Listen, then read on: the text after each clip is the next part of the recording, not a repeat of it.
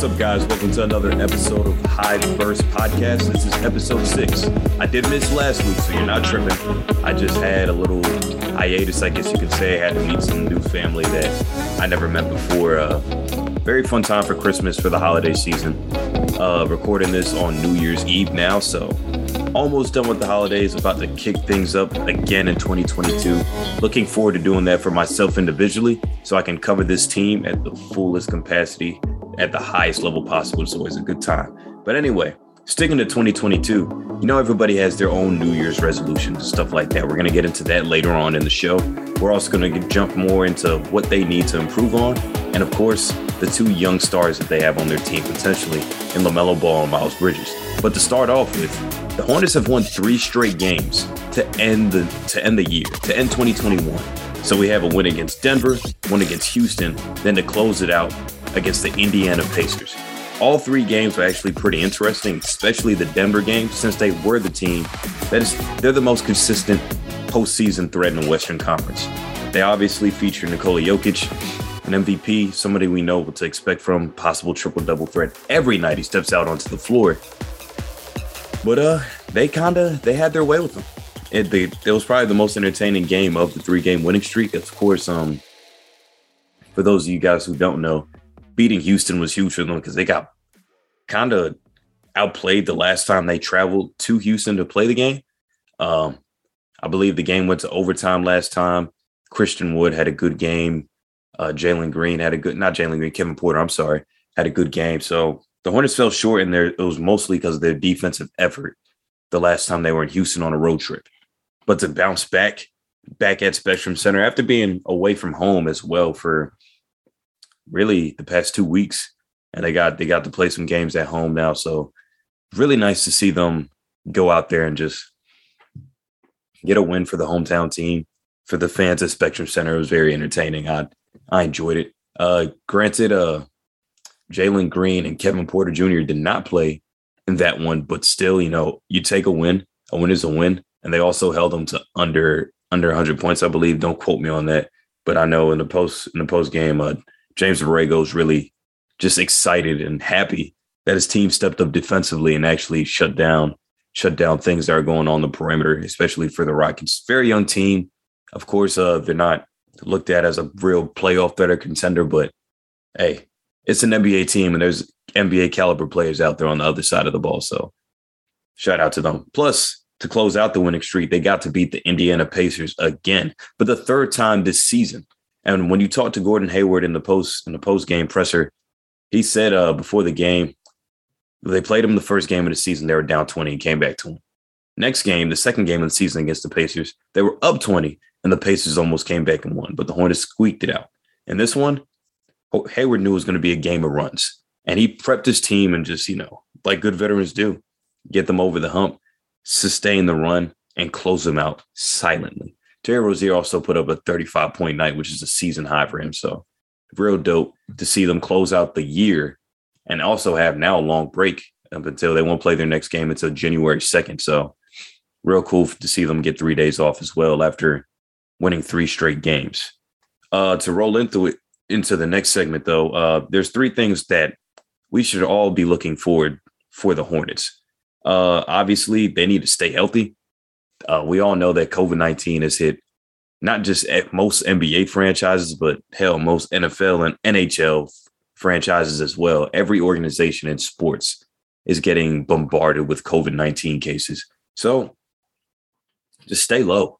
You know, like we we seen Lamelo's brother Lonzo talk about it in a post game in a pregame presser that uh, all I do is hoop. Uh, I stay low. I go ahead and just take care of business. I get back to the hotel. I just I just play basketball. That's that's it. Obviously, he caught COVID, but uh, it was it was a real genuine response that like there's no need to go out and party. There's no need to go out and club. Of course, the NBA's jam packed full of full of 20, 20 and 30 year olds that probably want to step out and have a good time from time to time. Awesome. But at the same time, man, it's probably not the smartest move, especially clubs and bar scenes aren't exactly controlled spaces. So really just want players to go ahead and have a chance to, just play to their full capacity because we know the Hornets could be a, probably a lot better record wise than what they were they didn't miss LaMelo for 10 games. And right now they've missed Miles and PJ for an extended amount of time as well. Terry Rozier extended amount of time as well. So it's just they're they're 19 and 17 right right now at the, the time this uh, podcast is recorded, but they could probably be better. Their record probably could be you know well over 20 wins maybe. I'm not saying that they'll be number one in the East or nothing like that, but they could be in the top three to four seed range. Because right now the Cleveland Cavaliers are 20 and 15 and everybody's raging and raving about them, and rightfully so. They deserve all the praise. But the Hornets are right there. Maybe if they just had a little bit more luck in terms of health, we could see them over a team like Cleveland right now, who's been playing out of their mind. Number two, my next New Year's resolution for LaMelo and the Hornets is just defensive effort. We've seen them give up over 110 points a lot of games this season. I've heard over and over again in post game pressers from James Borrego, from Terry Rozier, from Miles Bridges, who gets pissed off about when they just miss a shot on the offensive end and they go back and just hang their heads defensively. They give up an easy bucket.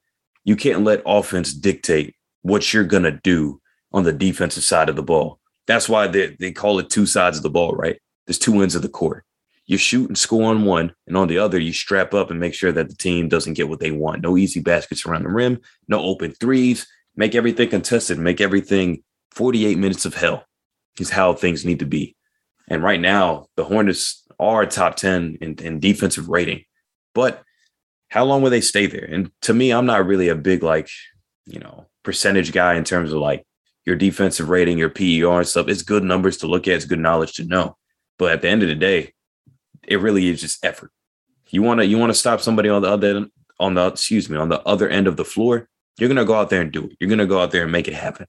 And I haven't seen that every possession from the Hornets as a whole. Of course, we know Cody Martin, Miles Bridges are two of their best defensive perimeter defenders. Mason Plumlee gives it his all on the inside, but he needs help defensive a lot of times when guarding, you know, some of the league's better big men. Like we've seen him, we'll see him get eat up by Jokic. Of course, Jokic is an MVP, Embiid, MVP caliber player, Karl Towns. We need help defense and swarming defense, no pun intended for the Hornets, but on on star big men like that. Everybody else on the outside, like if you're playing like a Kevin Durant, you know he's going to get 30 on you possibly. You do what you can, you make life tough.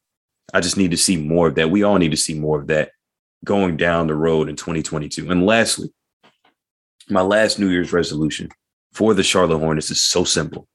It's all about growth. They're such a young team. Think about how LaMelo's not old enough to drink yet. Miles Bridges isn't even a quarter century old yet. He's not 25 yet. He's only 23. And of course, one of their veterans in Terry Rozier is only 27 years old. So he's really just now getting into the prime of his career, which is the perfect, perfect opportunity for the Hornets to capitalize and have him, you know, for the next five years or so, whatever con- big contract extension you just signed. So he'll be there for the foreseeable future. So they just need to keep on progressing, keep getting better. It's just that simple. Like look at look at a team like the Cavaliers who are only two wins better or a couple wins better than what the the Hornets are, but everybody's raving about them because they've just been drafting assets.